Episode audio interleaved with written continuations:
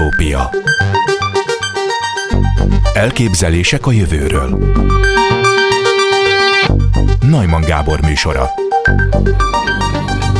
Az ENSZ közgyűlése 2000-ben nyilvánította május 22-ét a biodiverzitás védelmének világnapjává, annak emlékére, hogy 1992-ben ezen a napon fogadták el a biológiai sokféleségről szóló egyezmény szövegét. Itt van velünk Bádi András ökológus, az Ökológiai Kutatóközpont korábbi igazgatója, az MTA levelező tagja, a Lendület Ökoszisztéma Szolgáltatás Kutatócsoport vezetője. Jó napot kívánok! Jó napot kívánok! Biológiai sokféleségről, sokféleségről beszélünk, de mennyi ez a sok? Meg lehet-e határozni, hogy a sokféleség az mennyit jelent? A biológiai sokféleség az tulajdonképpen az élővilág csodálatos sokféleségét jelzi, sokféle szinten, ahogy mondják, lehet értelmezni. Ugye sokféle élőhely, ökoszisztéma vesz minket körül, erdő, trópusi erdő, szavanna, mocsár, rét, de a legnyilvánvalóbb ugye a fajok sokfélesége, van a széncinege, van a róka, van a hőscincér, és így tovább, és hát aztán van a genetikai sokféleség, a fajokon belüli sokféleség. Leginkább a fajszintű sokféleséget tudjuk jól megfogni, hiszen az, amit látunk a két szemünkkel, vagy akár halljuk mondjuk a különböző madárfajok eltérő énekét. Itt a becslés az, mert az, hogy hány faj fordul elő a Földön, az ugye csak becslés, az olyan 5 és 10 millió között szokott mozogni, hát egy 10 millió faj azt jó szívvel mondhatunk, hogy annyi él velünk együtt a Földön, ugye mi egy faj vagyunk. Igen, de ebből nem ismerjük a, tehát úgy olvastam, hogy ebből csak 1 millió 200 ezeret ismerünk az ember, mármint annyit ismeri az ember ebből. Igen, ezért is mondtam, hogy becslés, hiszen ahhoz, hogy egy fajt ismerjünk, az kell, hogy ez erre adekvát taxonómus, az leírja ez a úgynevezett tudományos néven, vagy latin néven ugye mi vagyunk a homo sapiens, a bölcs ember, már amennyire annak vagyunk tekinthető. Hát most úgy tűnik, hogy inkább nem. Inkább a, böl- hát igen, a bölcsesség igen. kimaradt ebből. Tehát a homo sapiens sapiens ugye úgy nevezik az a mai embert, ennek a sapiens sapiens az értelmetlenné vált. Ha belegondolunk mondjuk itt a határokon túllévő háborúba például. Hát meg ahogy a környezetünkkel bánunk, ugye, ahol a többi faj is előfordul. Igen, de én azért kérdeztem a sokféleséget, hogy mennyi a sok, és nem egyfajta ilyen poénból, hanem például egy mezőgazdásznak van egy erdeje, amelyben nagyon kevés féle faj van, bármint fa. És akkor azt mondja egy ökológus neki, hogy itt a biodiverzitást kellene megvalósítani, vagyis, hogy teljesen új fákat kéne telepíteni az erdőbe, hogy, hogy egy kicsit föléledjen, de mennyi, túl sokat nem lehet, túl sok félét telepíteni, meg van, amik nem is férnek össze. Tehát ez a sokféleség, ez meghatározható-e precízebben? Csak tolig tartományban, tehát az, hogy hány mondjuk fafaj fordul elő egy természetes vagy természetszerű erdőben, nálunk a középegységekben vagy a trópusokban arra lehet mondani számokat, de hát ez azért eh, mindig eh, változik az adott környezettől. Az egész élővilág ugye egy nagy dinamikus, kavargó, mindig átalakuló rendszer, amiben nagyon nehéz eh, teljesen éles törvényeket mondani. Ugye fizikában a gravitációval valamit feldobunk, az leesik. Nagyon egyszerű. De ilyen szép, tiszta, egy nemű törvények az élővilágban nincsenek. 2022. december 19-én a Biológiai Sokféleség Egyezmény 15. döntéshozó ülésén a világ országai négy éve tartó tárgyalások eredményeként fogadták el az úgynevezett Kunming Montreali globális biodiverzitás megőrzési keretstratégiát. Ennek mi a lényege? Hát először elmondom, hogy mitől Kunming Montreal. Igen, igen. Ugye ennek eredetileg a kínai népköztársaság területén Kunmingban lett volna ez a rendezvény, de a járvány miatt végül Montrealban lett, de a helyszíntől függetlenül a, a szervezők, vagy a házigazdák, vagy a, a, a konferencia gazdái az Kína maradt, és ezért van ez a Kunming Montreal előtétel. Maga a biodiverzitás megőrzési keretstratégia az egy korszakalkotó, roppant jelentős, nagyon nehezen megszületett egyezmény. Az, hogy miért született meg ilyen nehezen és miért olyan jelentős, elég, ha csak egy-két fontos tételt emelek ki belőle.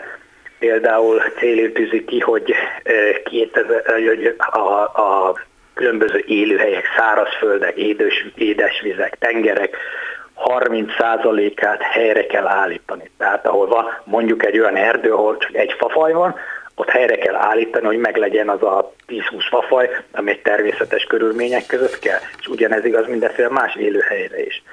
Azt mondja ezen kívül, tehát, hogy egy másik tétel, hogy a szárazföldek, tengerek, vizek 30%-át védelem alá kell helyezni. Tehát a természetvédelem az ott élő biodiverzitásnak kell, hogy prioritása legyen. Ugye ezek bődületesen hatalmas számok, ha arra gondolunk, hogy a mai helyzetben azért szinte mindenhol körülnézünk, faültetvények vannak és mezőgazdasági területek. Itt pedig arról beszélünk, hogy 30%-on helyre kell állítani a eredeti élőhelyet, illetve 30%-ot védelem alá kell helyezni. Ez egy hatalmas nagy célkitűzés és lépés. Plusz még van egy apróság, ami nem tudom mennyire apróság, hogy egyébként ezzel kapcsolatban 196 ország vállalta évente legalább 200 milliárd dollárnyi hazai és nemzetközi finanszírozás mozgósítását. Ennek egyében az idei év biológiai sokféleség napjának mottoja a megállapodástól a cselekvésig a biológiai sokféleség visszaállítása. Így van. Mi magyarok hogy állunk ebben a biodiverzitás visszaállításában? Ugye ez a biológiai sokféleség visszaállítása, vagy eredeti élőhelyek restaurálásáról van szó, ez az egyik 30 százalék. Tehát a megállapodástól cselekvésig a biológiai sokféleség visszaállítás, ugye ez a, ez a visszaállítás vagy helyreállítás, ez ami a szárazföldek, vizek, tengerek 30 százalékára vonatkozik, és amiért mondtam, hogy korszakalkotó ez a új biodiverzitás megőrzési keretstratégia, hogy pontosan, hogy pénzeket is rendel mellé. Tehát nem csak azt mondja, hogy építsünk egy várat, aztán, aztán ennyi, hanem mögé teszi ezt a bizonyos évi 200 milliárd magán, illetve közpénz ide ezekre a célokra való fordítását. És vannak még más pénzügyi vállalások is ebben. Például van egy olyan vállalás, hogy a káros tevékenységek támogatását 500 milliárd dollárral kell csökkenteni. Mit neveznek ők? Tevé... Mit neveznek káros tevékenységeknek? Káros tevékenység, ami károsítja a élővilágot és a természetet. Az agrokemikáliák használatának támogatása, a fosszilis... Várjunk csak, az agrokemikáliák azok a műtrágyák? Igen, bocsánat, műtrágyák, peszticidek, tehát a kártevő írtószerek. A múltkor hallottam egy interjút az int- a, a műtrágyákkal kapcsolatban, ráadásul azt hiszem egy zöld politikus nyilatkozott el, erről, és azt mondta, hogy igen, ezek károsak a műtrágyák általában, de ha fönn akarjuk tartani ezt a élelmezést, ami jelenleg a világra jellemző, és ezt az élelmiszer termelést, akkor a műtrágyák nélkül nem lehet ezt föntartani. É, igen, nem mindenki ért ezzel együtt. Kétségkívül e, hatalmas produkcióra van igény, de itt Magyarországon is vannak olyan gazdálkodók, akik szerves trágyát használnak, és az sokkal olcsóbb, pláne most, ezért összességében ők termelnek. És ez egy legális van dolog, a szerves trágya használata? Az jelen pillanatban az Európai Unióban legális?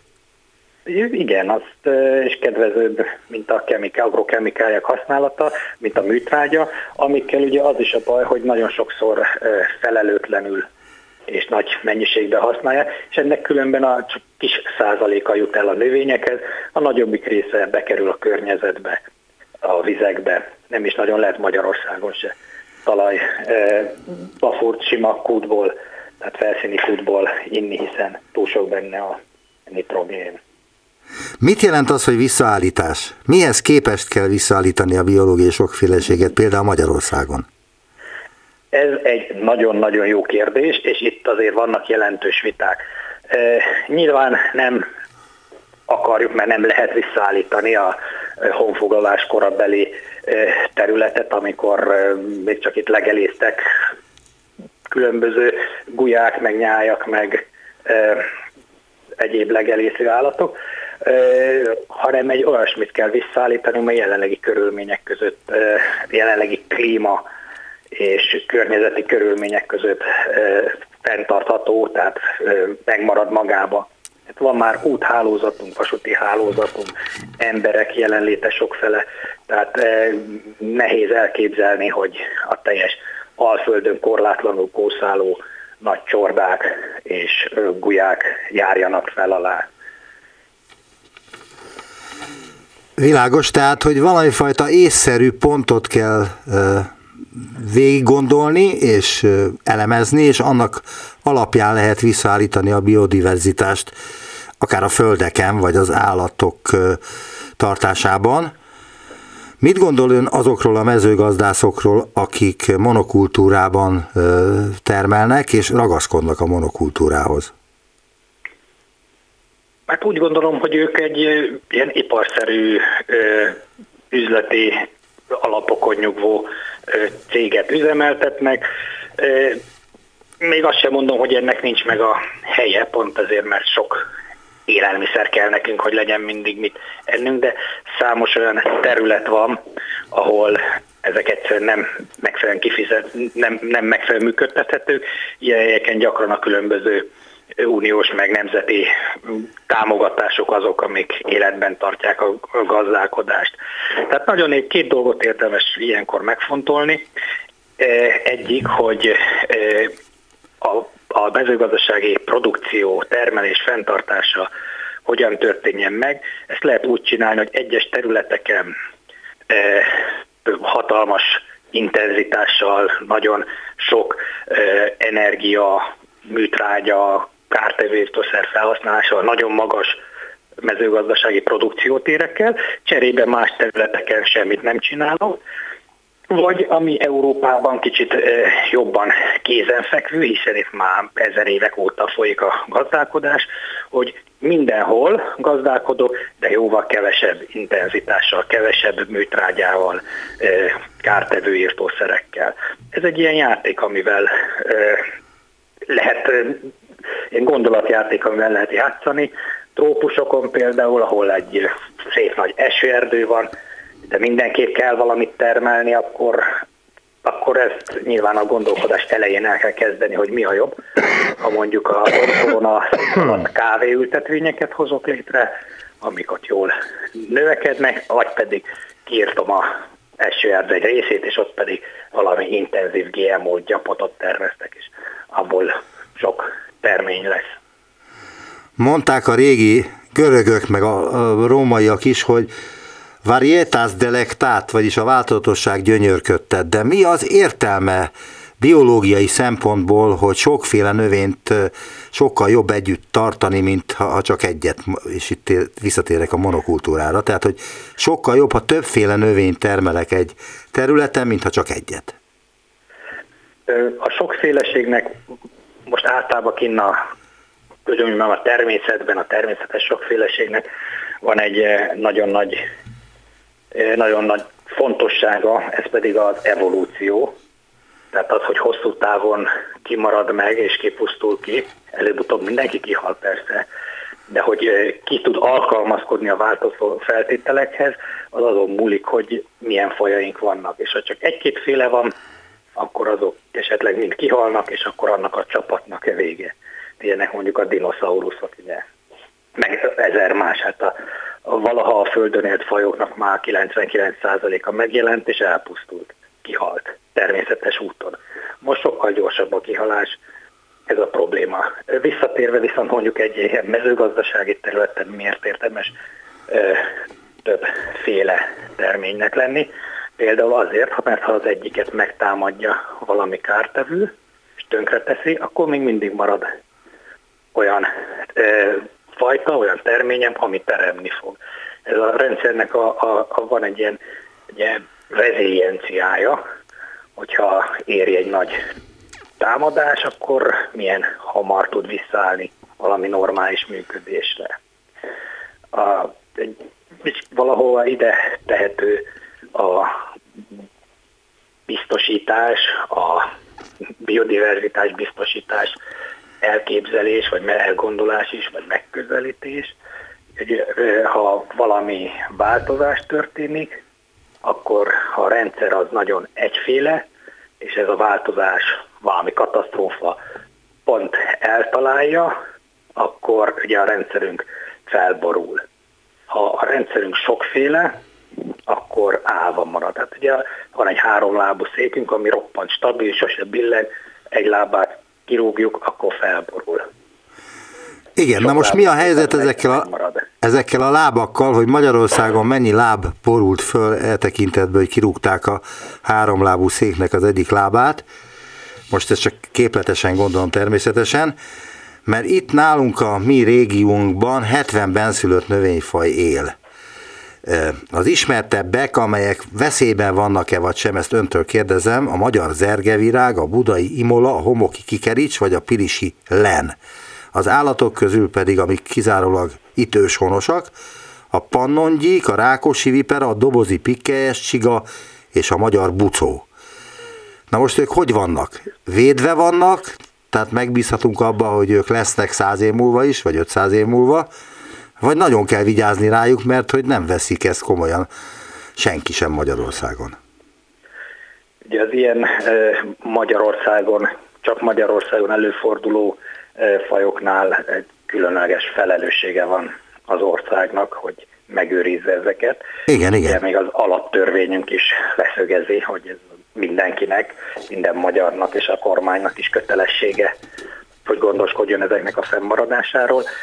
Az ilyen ritka fajok, azok mindig nagyon veszélyeztetettek, hiszen az elterjedési területük az roppant kicsi, illetve hát pont azért, mert ritkák azt jelenti, hogy valamilyen környezeti változásra, élőhely átalakulásra, környezeti szennyezésre nagyon érzékenyek. Tehát ezeknél általában valamilyen aktív beavatkozás kell, hogy az állományokat megőrizni és fenntartani lehessen hosszú távon a parlagi viperánál, és ugye van egy nagy e, parlagi vipera szaporító program, uniós, illetve... Ez a parlagi vipera azonos a rákosi viperával? Igen, igen, igen, igen. Aha. Ez az egyetlen olyan gerinces faj, ami ugye itt, hát meg ugye, ami itt nekünk endemikus e, csoportunk. Úgyhogy tehát ő például egész jól viselkedik, van jól érzi magát, de hát azt jelenti, hogy nagyon erős támogatást kap, aktív támogatást kap, szaporítást, élőhelykezelést, élőhely helyreállítást ahhoz, hogy a állománya megmaradjon. A biodiverzitás, vagyis a biológiai sokféleség képezi az alapját azoknak az ökoszisztéma szolgáltatásoknak, amelyek kritikusan hozzájárulnak az emberi jóléthez, a föld jólétének biztosításához, olvasni a lexikonban. Mondana konkrétumokat az ökoszisztéma szolgáltatásokról? Igen, tehát eddig a biodiverzitásról beszéltünk, de nekünk embereknek a közvetlen kapcsolatunk a biodiverzitással az az ökoszisztéma szolgáltatásokon keresztül valósul meg. Ugye van egy jól működő, eh, természetes, sok fajból álló, stabil, dinamikus rendszerünk, az működik. Van ott ugye versengés, van ott táplálkozás, egyik megeszi a másikat, eh, van beporzás például, és ezeknek a működéseknek számos eleme nekünk is hasznos, mint embereknek. Tehát ha nézzük a beporzást, az, hogy a vadvirágos réten, a vadvirágokon vannak a méhek, meg a lepkék, és beporozzák azokat, az nagyon szép ökoszisztéma funkció, ökoszisztéma működés, de amikor ezt a repcén, az almafán, a kávén vagy a kakaón csinálják, a beporzást, akkor az már nekünk embereknek hajt hasznot, hiszen így lesznek gyümölcsök, zöldségek, csoki, kávé és minden más. Ez egy nagyon ö, szép iskola példája az ökoszisztéma szolgáltatásoknak, és ahhoz, hogy ez jól működjön, ahhoz a mondjuk Magyarországon a vadméhek, a beporzó sokféleségekkel. Ez nem helyettesíthető csak házi méhekkel, nem oldható meg, mint egyes Kínában, hogy kézzel porozzák be a gyümölcsfákat. Ehhez a vadon élő beporzók sokféleségekkel. Ez biztosítja nekünk a gyümölcsök, zöldségek termését. És persze bárhol máshol, tehát ha végignézzük a, a napunkat, mondjuk a reggelinél, amikor mézet teszünk, amihez a házi még kell, vajazzuk a kenyeret, ahhoz is állat kell, tehén kell, ülünk a faszéken, ahhoz egy erdő kell, ahogy a fát adja, beszívjuk a levegőt, amiben oxigén van, amit a zöld növények termelnek, tiszta a levegő, mert a növényzet, a bokrokfák megszűrik a levegőt, ha árnyék van, beülünk egy fa alá, mindenütt, minden másodpercünkben, minden percünkben valamit kapunk az élővilágtól, valami szolgáltatást nyújt nekünk, és ezek ugye az ökoszisztéma szolgáltatások.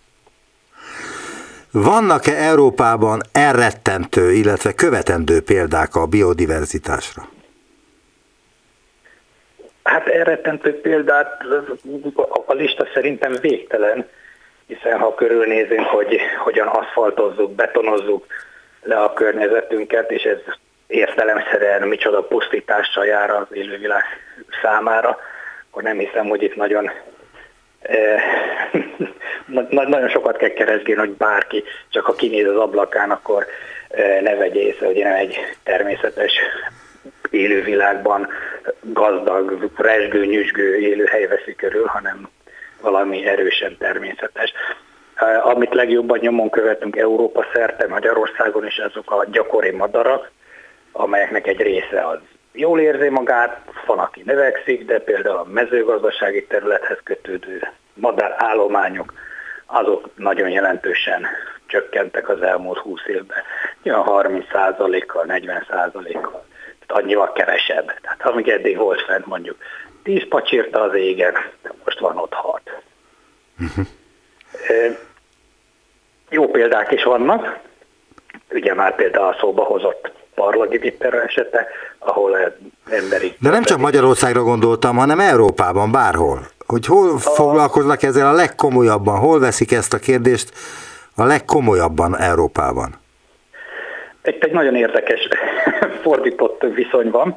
Ott foglalkoznak vele legtöbbet, ahol a legkevesebb van belőle, tehát Nyugat-Európa számos területén, Hollandiában, Angliában igen erős a természetvédelem, a, a visszavadítás, a fajok megőrzése, élőhelyek telepítése, de hát ott ugye olyan intenzíven, legalább fél évszázad a, a gazdálkodás, hogy ott nagyon kevés, a, nagyon kicsi a biodiverzitás. Én szoktam mondani, hogy volt 20 évvel ezelőtt egy közös kutatásunk holland kollégákkal, ahol legelők, holland, illetve magyar legelők élővilágát mértük fel, és hát elképesztő különbségek voltak. Magyarországon méhekből fogtunk 126 fajt, ugyanazzal a mintavételi befektetéssel ott négy, azaz négy fajt a 30-szor több fordult elő nálunk. Aha. Sáskák, föcskék tekintetében ugyanekkora volt a különbség. Úgyhogy ott, ahol, ahol már nincs, ott már érték, hogy ez érték volt. Itt keleti felén az Európai Uniónak, Kelet-Európában, ahol még viszonylag jelentős a biológiai sokféleség, ahol viszonylag egyszerű lenne megőrizni, hiszen itt csak kicsit jobban kéne odafigyelni rá, nem kéne megváltoztatni, meg nagy területeket. Itt azért kicsit kevesebb figyelem hárul rá, finoman szólva. Köszönöm szépen az interjút. Bádi András ökológus, az Ökológiai Kutatóközpont korábbi igazgatója, az MTA levelező tagja, a Lendület Ökoszisztéma Szolgáltatás Kutatócsoport vezetője volt a vendégem. Viszont hallásra! Utópia az ELKH Energiatudományi Kutatóközpont tapasztó Levente által vezetett élvonal kutatócsoportjában először hoztak létre a látható fény frekvencia tartományába eső grafénplazmonokat egy speciális nanométeres skálán gyűrt grafénszerkezet segítségével. Üdvözlöm tapasztó Leventét, a kutatóközpont osztályvezetőjét az utópiában. Jó napot kívánok! Jó napot kívánok, üdvözlöm a tisztelt hallgatókat! A grafén a szén egy nanoszerkezetű allotrop módosulata, egy egyetlen atomvastagságú grafit réteg, melyet mély sejtrácsos elrendezésben álló szénatomok alkotnak olvasni a lexikonban. De mi a grafénplazmon? Hú, igen, hát igen, a grafénról egyébként ez, ez, ez egy nagyon jó formális megfogalmazás, de végül is nagyon egyszerűbben is el lehet mondani. Tehát ő tényleg a létező legvékonyabb anyag, valóban egyetlen szénatom vastag, és a grafitot, amit mindannyian ismerünk mondjuk a ceruzából, ahhoz úgy kötődik, hogy ugye ez ilyen kristálysíkokból áll fel, és egyetlen egy atom vastag ilyen kristálysíket, ami pusztán szénatomokból épül fel, azt külön tudnánk választani, akkor már meg is kapnánk a grafént. Ez ilyen nagyon egyszerűen hangzik. Nem az, már csak azért sem, mert ennek az izolásá, izolálásáért, tehát ennek az elkülönítéséért, az egyetlen egy rétegű kristálynak, ezért Nobel-díjat adtak 2010-ben, 2004-ben tette ezt meg a Konstantin Nocello és André Geim a Manchester Egyetemen. Szóval a, a grafént ilyen egyszerű elképzelni, szóval nagyon-nagyon mindössze a létező legvékonyabb kristály, ami pusztán szénatomokból épül fel. A grafén plazmon, ez már egy, egy pillanat, hadd kérdezzem meg már bele, ugyanis érintette, hogy, hogy hogy lehet előállítani grafént egyáltalán. Tehát, hogy azt olvastam az ismertetőben, hogy hát, hát egyre jobb, több atomot kell leszedni egy, gra, egy grafit részről, amíg elérünk az egy atomig, mármint az egyatomos szerkezetig, és az, az, a, az a grafén. De, de ezt hogy lehet megtenni, hogy ezt lekaparom róla az atomokat? Igen, hát ez igazából, igazából kétféle megközelítése vannak a dolognak. Az egyik, amivel valóban a felfedezés is kezdődött, az valóban, hogy elindulunk, ez a, ez a fentről lefele módszer, hogy a grafit kristályunk az ugye megvan, és hát akkor abból próbáljuk meg mondjuk addig úgymond vékonyítani ezt a grafit kristályt, egy darab grafitot, amíg egyetlen egy réteg marad. Ez, ez elég, hogy mondjam, meredeknek hangzik, de az igazság, hogy egy kis szerencsével vannak olyan módszerek, például a felfedezéshez mindössze egy, egy ragasztószal szalag kellett. Tehát egy, a ragasztó szalagot arra használták régen, hogy a grafit kristálynak letisztítják a, letisztítsák a felületét. Tehát egyszer leszedjék a felső néhány réteget, és akkor használják a tiszta felületet a, a tudomány számára. És azt mindenki bedobta egyébként a kukába utána ezt a ragasztószalagot rajta néhány grafit réteggel. A néhány az úgy kellett, hogy néhány százzal. De itt a, a, a Manchesteri kutatók ők azt csinálták, hogy pont ezt, hogy mindenki eldobott, azt elkezdte egy kicsit még így úgymond tovább vékonyítani, ilyen próba szerencs alap, alapon nem gondolták ők, hogy eljutnak az egy rétegig, már csak azért se gondolták, mert eredetileg úgy gondolkodtunk róla, hogy ez nem is, lehet, nem is lehet stabil. De mivel kiderült, hogy végül is sikerült nekik, tehát azt kicsit úgy kell elképzelni, mint hogy egy ragasztó szalagot így, így összenyomnák és szétválasztanák rajta, rajta a grafittal, és addig ismételgetnénk ezt, amíg a végén már mondjuk csak egy réteg marad. Egy kicsit nehéz elképzelni, de az az igazság, hogy működik. Nagyon kis kihozatallal, de működik. Manapság már ugye nem ezt a, nem ezt a módot használjuk, bár a kutatásban még mindig alkalmazható ez, mert nagyon egyszerű. Ezért is terjedt el annyira nagyon a grafén, fotótűzként terjedt el a, a, a fizikusok és az anyag tudományal foglalkozók körében, mert nagyon könnyű volt, mindenki gyakorlatilag szinte konyhába elő tudta állítani. De manapság azért már... Igen, ugye, de mire jó ez, hogy előállítják ezt az egyatomos grafit réteget, igen. amit grafénnak neveznek? Tehát mennyiben más tulajdonságú egy grafén, mint a grafit? Igen, ez egy nagyon jó kérdés, nagyon. Tehát első körben azért arra volt jó, csak hogy megvizsgálják, hogy egyáltalán, hogy akkor pont ez volt a kérdés. Mennyiben? Hát a grafitot ismerjük már, mit, mennyiben lehet más az, hogyha egyetlen egy rétegét vizsgáljuk meg drasztikusan. Annyira drasztikusan, hogy igazából ezért adtak Nobel-díjat, mert, mert egy nagyon-nagyon speciális, úgymond elektronszerkezet, tehát a, a, a grafénban az elektronok, ugye azok a töltéshordozók, azok nagyon-nagyon más, amik meghatározzák a legtöbb fizikai tulajdonságát az anyagnak, nagyon-nagyon másképp viselkednek, mint a grafitban. Tehát semmilyen más anyagot nem ismertünk a grafén előtt, amiben a töltés, az elektronok, beszéljünk így egyszerűen az elektronokról, tehát az elektronok másként viselke, úgy viselkedtek volna, mint a grafénban. Tehát ezt úgy szokták mondani, hogy úgy viselkednek, mint hogyha nem lenne tömegük, mint hogyha nulla effektív tömegük lenne. Ilyen, ilyen ezzel a koncept, koncepcióval gyakorlatilag az anyag, anyagfizikában, a szilárdtest fizikában korábban nem, nem találkoztunk. Tehát egy gyökeresen új tulajdon tulajdonságokkal rendelkező Tehát, hogy nincs olyan anyag... mindenki vizsgálni. Bele szoktam, vagy bele kérdezgetek, ne haragudjon, tehát akkor nincs olyan Jó, anyag a,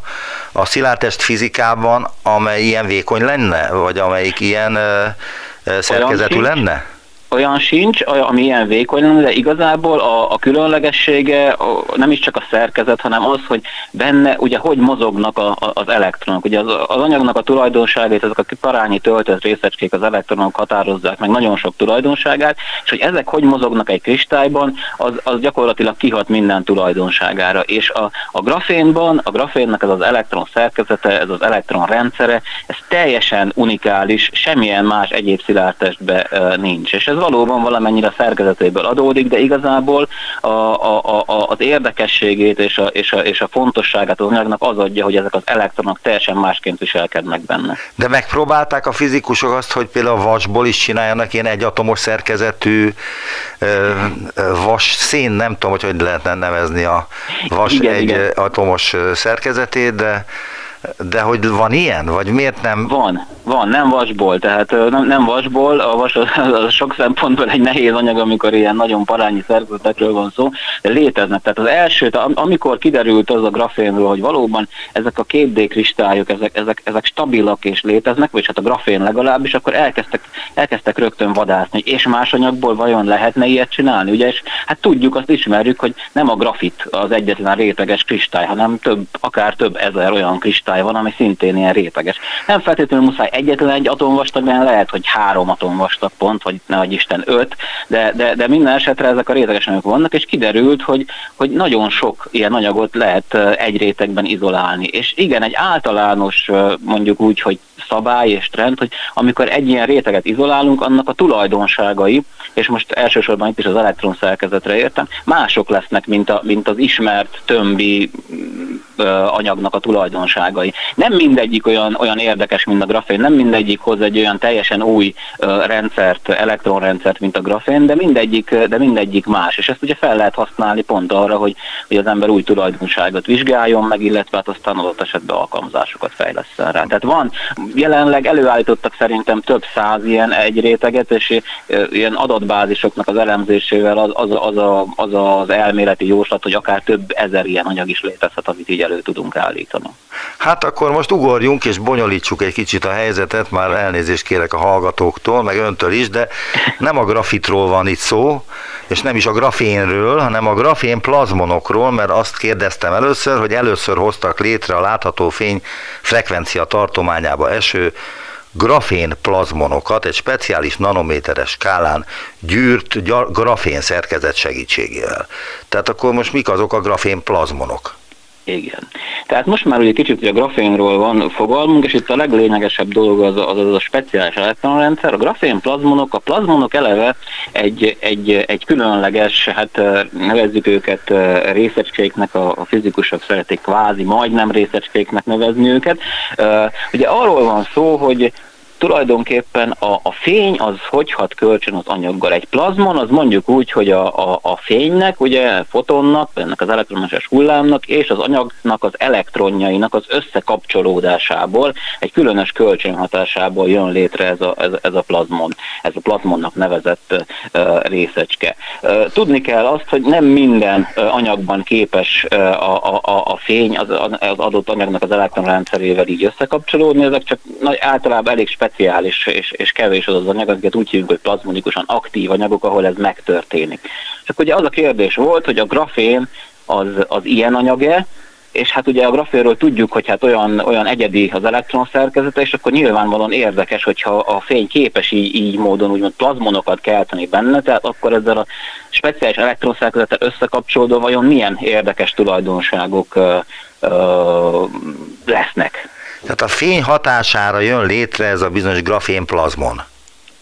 Igen, úgy mondanám, hogy a, a tehát igazából valóban, tehát úgy, úgy kell elképzelni, hogy hát a fény az egy elektromágneses hullám, és akkor most nézzük, annak egy viszonylag gyorsan változó, oszcilláló elektromos tere van, ugye megvilágítjuk vele a grafénnak a felületét, vagy egy adott anyagnak a felületét, ugye az, neki ott vannak az elektronjai, amiről már beszéltünk. Az elektronok ugye elektromosan töltöttek, tehát a fény elektromos tere, ugye, ami egy elektromos tér, az, az hat ezekre a töltött elektronokra, és azt tudja csinálni, hogy elkezdi őket rezgetni. Tehát ugye ahogy, ahogy, ahogy rezeg a, a, a, a, fénynek az elektromos tere, úgy elkezd pirezgetni az anyagnak az elektrontengelyét. És amikor teljesülnek bizonyos, igen, bonyolult és speciális feltételek, akkor az történik, hogy nem egyedi, egyedi módon rezegnek ott elektronok, hanem az egész úgymond elektrontenger, amiben úgymond az anyag burkolózik, annak egy ilyen hullámzás, egy ilyen összehangolt hullámzását keltenek, és, és ez tulajdonképpen a plazmon, tehát a fény által keltett az elektronrendszernek egy, egy összehangolt kollektív hullámzás. És ezt hogyan lehet detektálni, ezt mivel lehet látni?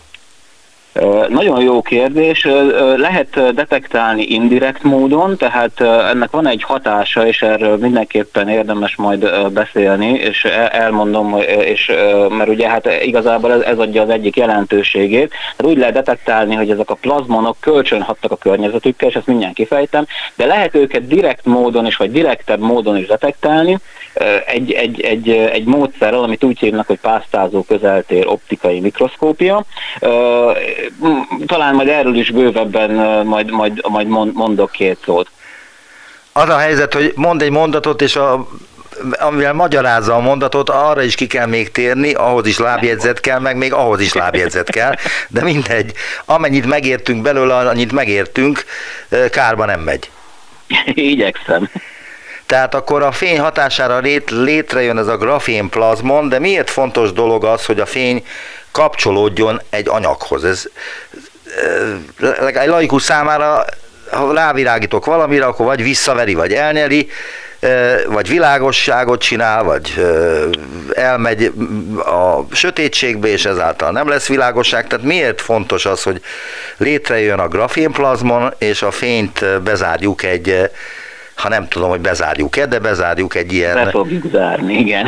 Igen, na jó, persze, tehát általában, általában valóban ez történik, hogy az anyagoknak a többségével a, a fényel való kölcsönhatás viszonylag izgalommentes, tehát hogy elnyelődik, szóródik, adott esetben, tehát hogy ezeket úgy nagy, nagyjából elég jól ismerjük, alkalmazzuk őket. Pont amikor úgymond ez a kölcsönhatás egy plazmon keltéssel jár, az viszont egy, egy sokkal izgalmasabb és mondjuk úgy még kevésbé ismert dolog. De el lehet, ki lehet uh, arra is térni, hogy, hogy miért igazából, vagy hogy miért akarunk grafénplazmokat kelteni, azon túl, hogy egy érdekes fizikai jelenség, aminek a megértése az, az közelebb visz minket úgy egyébként általában az anyagoknak, meg a meg a fényanyag kölcsönhatásnak is a megértéséhez. Tehát igazából azért van, mert amikor, amikor, a, amikor a, a úgymond összekapcsolódik az anyagnak a, az elektronjával, beszéljünk a grafénról, akkor, akkor az történik, hogy a, ugye hát a, a fénynek van egy energiája, frekvenciája, ugye ezzel rezeg a, a, az elektromos meg a mágneses tere, illetve hát van egy hullámhossza. Most mi általában a fényről a, elég, a leghétköznapi vértelemmel beszélünk, ugye látható fényről beszélünk. Ez, ez, ez nagyon jó, mert kézzel fogható, és akkor ezt mindenki tudja, tehát, hogy a látható fény a, a, a vöröstől a, az ibolyáig. És ugye amikor, amikor, a, amikor a, a fény ugye kölcsön az elektronrendszerrel, akkor a, ahogy átadja ezeket a rezgéseket a, a, az elektronrendszernek, hogy összekapcsolódva vele együtt rezeg, akkor a, a rezgésnek a frekvenciája az, az, az ugyanaz lesz természetesen. Viszont a hullámhossza az megváltozik, és e, ez, ezt, ezt plastikusan úgy lehet leírni, egy kicsit pongyonál, hogy a hullámhossza az lecsökkent, tehát valami olyan, olyan hatást nem, mint hogyha úgymond itt az anyagba elkezdenénk sűríteni a fényt. Tehát Azt írják az ismertetőben, elnézést, hogy itt a szavába Igen. vágok, mert ide kapcsolódik, hogy Igen. ez olyan, mintha a fényt kisebb térfogatban nyomnánk össze, Pontosan. ezáltal egy adott térfogatban nagyobb intenzitás sűrítve. Így van. Így De, van. Tehát mert hogy össze lehet nyomni a fényt, a fény hullámhosszát, ha lecsökkentjük, akkor valóban egy adott térfogatba, akkor, akkor, akkor, akkor nagyobb intenzitás, tehát ilyen szempontból igen, ez már nem egy tiszta fény, ez már egy plazmon, tehát ez már egy fény-elektron összetett mondjuk úgy kvázi részecske, de igen, valójában ez van, és ennek, és ennek meg is van az a direkt következménye, hogy, hogy helyileg, tehát ott, ahol, ahol, ahol besűrít, összekapcsolódik az anyaggal, akkor ott, ott nagy, nagyon erős, tehát mivel összesűrít, nagyon erős elektromos terek, és nagyon nagy intenzitások, fényintenzitások keletkezhetnek. És ennek az erős, ezek úgynevezett elektromos közelterek, erről azt kell tudni, hogy, hogy ezek nem nyúlnak nagyon messze, ezek minden, esetre, minden esetben az anyag felületétől csak ilyen néhány 10 nanométeres távolságra nyúlnak ki, tehát ez, ez viszonylag kicsit, tehát néhány száz atomnyi távolságra nyúlnak ki csak az, az anyag felületétől. Ezért mondom, hogy közelterek, És ugye a, ezek a nagyon erős tereknek akkor van jelentőségük, ha például a, a, ennek az anyagnak, amiben ezt a, a plazmont keltettük, maradjunk a grafénnál, a közel, ilyen közelségbe kerül ehhez az anyaghoz mondjuk például valamiféle molekulák. Ugye hát ez a légtérből, vagy egy oldatból, vagy bárhonnan oda kerülnek molekulák. És abban a pillanatban, amikor bekerülnek ebbe a plazmon által keltett erős, lokális, helyi elektromos térbe, akkor történik meg igazából az a dolog, ami miatt a plazmodok mondjuk a gyakorlati szempontból is nagyon ér, ér, érdekesek, mert ennek a molekulának a kölcsönhatása a fényel milliószorosára, de akár, akár milliárdszorosára is felerősödhet. És ez miért jó? Ez azért jó, mert ez lehetővé teszi, hogy ezt a molekulát sokkal könnyebben detektáljuk, vagy sokkal kisebb koncentrációba tudjuk detektálni optikailag, mivel sokkal erősebben hat kölcsön a fényjel. És ugye ez uh, igazából a plazmonoknak az egyik nagy uh, gyakorlati előnye, hogy hogy lehetővé teszik ezt az erős, a sűrítjük a fényt, erős, erős, erős közel, ott a közelben erős terek alakulnak ki, és ezáltal lehetővé teszi azt, hogy mondjuk a légkörből, oldatokból molekulákat detektáljuk optikailag.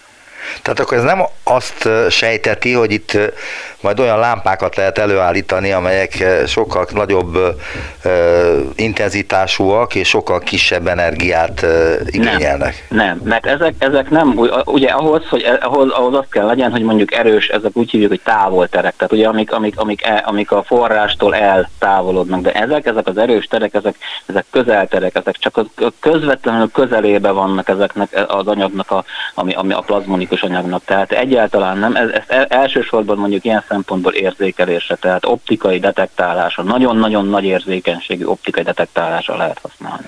Azt kérdik az ismertetőben, amit megkaptam, amit szerintem ön írt, hogy mire jó ez, és azt válaszolják, hogy a grafénbazált plazmonokat, vagyis a fénynek ezt a különleges sűrített formáját nagyon erős elektromos közelterek jellemzik, mondta is az előbb ezt, amelyek a grafén felületétől mindössze néhányszor 10 nanométeres távolságig vannak jelen. Ha egy molekula ilyen közelségbe kerül a grafén felületéhez, kölcsönhatása a fényel akár milliószorosára is felerősödhet. Ugyanezt mondta, de nem árt szerintem, ha még egyszer elmondom, mert nehéz ezt megérteni. Ennek óriási gyakorlati jelentősége lehet, hiszen különböző oldatokban, illetve a levegőben nagyon kis koncentrációban jelenlévő molekulák optikai detektálását is lehetővé teszi. Vagyis hát mire lehet használni akkor? Hadd kérdezze meg akkor teljesen egyszerűen hétköznapi értelemben lehet-e ezt a e, találmányt, ha ez találmánynak számít, valamire használni? Alap, lehet, ez most ugye alapvetően azért, azért a kutatás, amit mi végzünk, az felfedező kutatás, tehát igaz. Nem, nem akarom önre olvasni azt, hogy alapkutatást végző tudósnak nem kell tudni azt, hogy vagy nem kell, kell előre tudni. számolni azzal, hogy mire lesz jó az ő találmány. Nem az az elsődleges célja, ez így van, de kell tudni. Ez, ez olyan szempontból speciális eset, hogy itt bár a, a, a, alapvetően a tudásunk bővítés és a megismerés volt a cél, itt viszonylag nagyon közeli tényleg az alkalmazási lehetőség, pont, pont erre, hogy nagyon nagyon nagy érzékenységű optikai érzékelő. Tehát ezt úgy kell elképzelni, ezt egyébként meg is, meg is valósítottuk, mert annyira, annyira adta magát a dolog.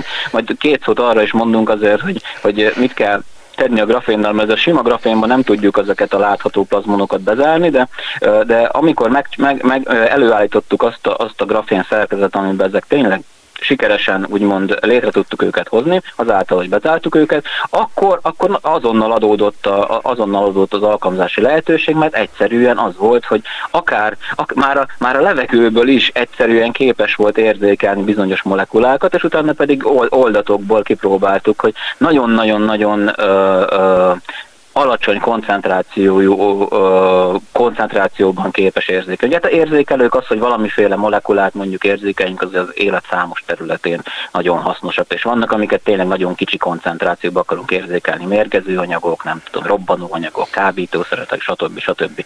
Mi, mi nem ilyen anyagokkal kísérleteztünk nyilvánvalóan, mi csak néhány tesztmolekulát néztünk meg, viszont arra, arra nagyon-nagyon érzékenyek voltak ezek az érzékelők, tehát azt úgy kell elképzelni, hogy körülbelül ezerszer érzékenyebbek, mint amit, mint mint amit korábban hasonló módon építettek.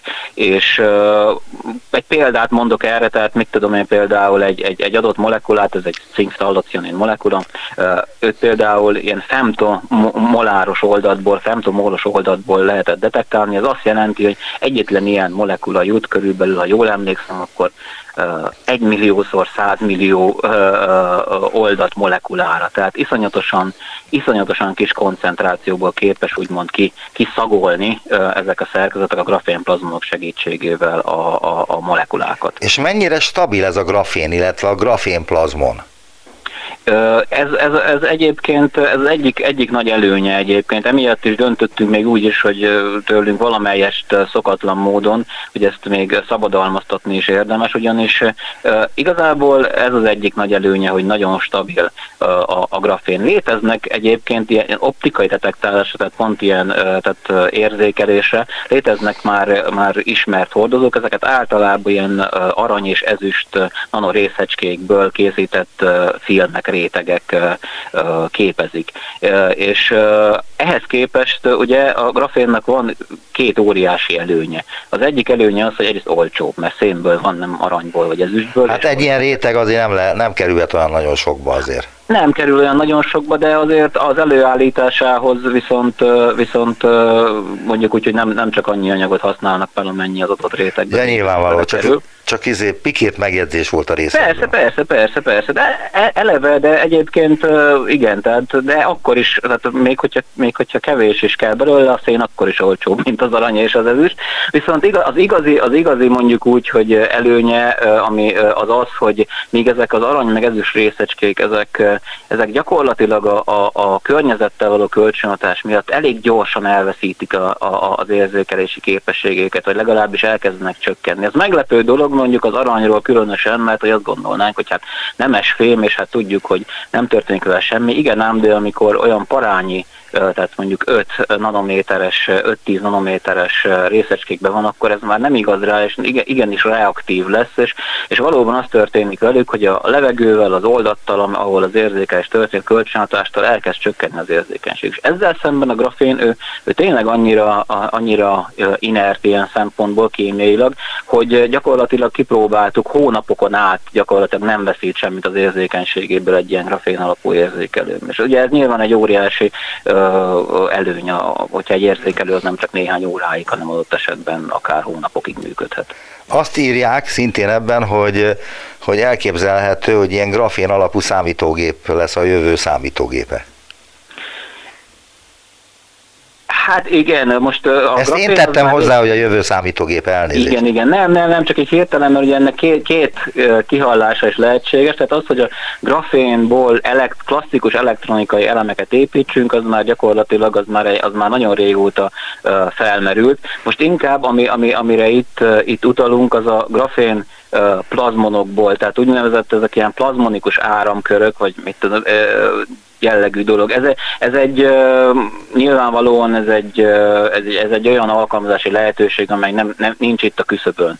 Tehát ezt mondjuk úgy, hogy el, elképzelhető, egy, azt vizsgáljuk egyáltalán, ez mennyire elképzelhető. És valóban a grafén egy ígéretes anyag ebből a szempontból. De hogy ehhez, ezt, ehhez megértsük, akkor ahhoz egy nagyon kicsit vissza kell kanyarodni, addig, hogy akkor végül is hogy sikerült ezeket a plazmonokat létrehozni, és hogy, hogy sikerült mondjuk látható plazmonokat létrehozni a grafénban. Mert ugye a grafén, ami a, a sima, tehát ebbe a, ebbe a nagyon vékony, mondjuk úgy kell lehet elképzelni egy papírlapot, csak természetesen sokszor sokkal vékonyabb formájában, ugye ő nem képes ezeket a legalábbis a látható frekvencia tartományban látható fénynek megfelelő frekvencia tartományban, nem képes plazmonokat ö, ö, mondjuk úgy, hogy magában ö, ö, létrehozni, tehát hogy nem jönnek benne létre plazmonok, hanem azt, kell, azt kellett, ahhoz, hogy létrejönnek, azt kellett tennünk, hogy, hogy be kellett zárnunk ezeket a plazmonokat, tehát egy kicsit pongyolán fogalmazva a fény, nagyon-nagyon parányi tartományokba. Ezt úgy lehet elképzelni, hogy ezt a,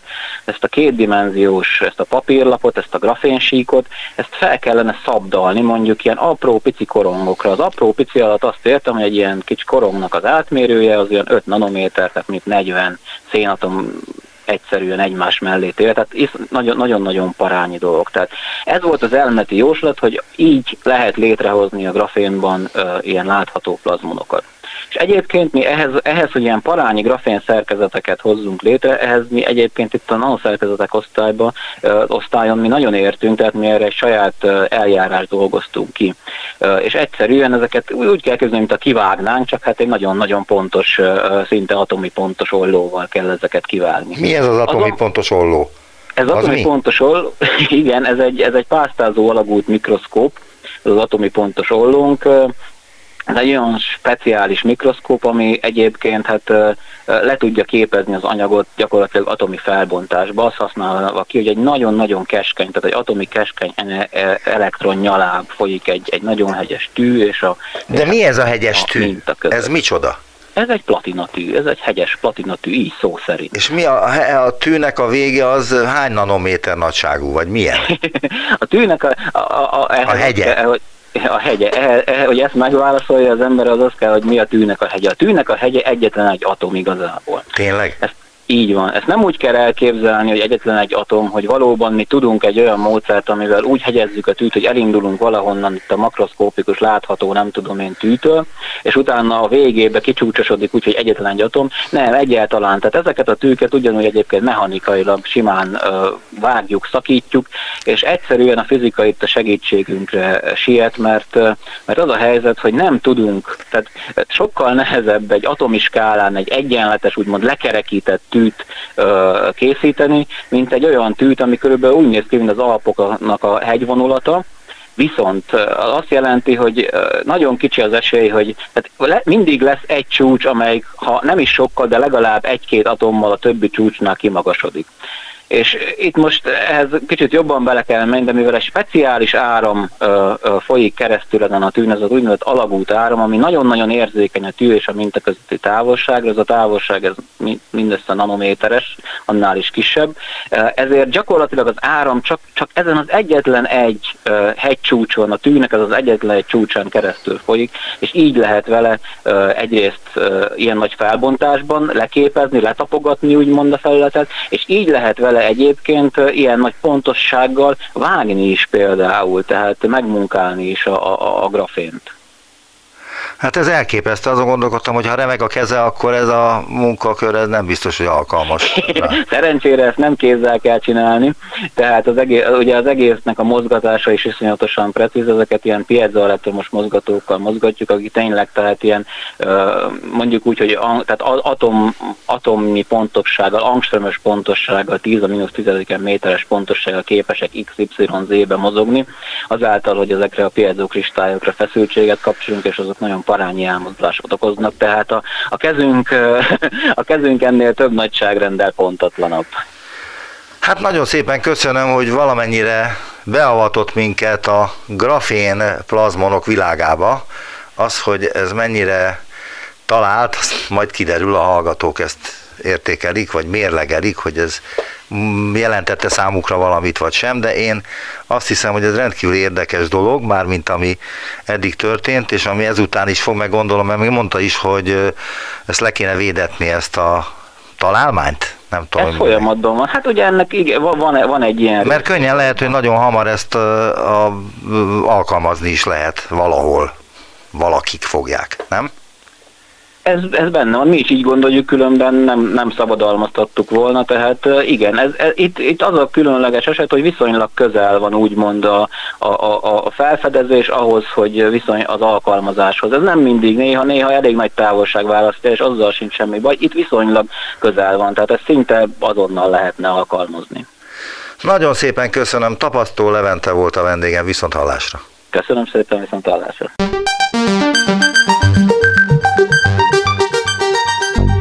Visszaértünk a jelenbe. Neumann Gábor utópia című műsorát hallották.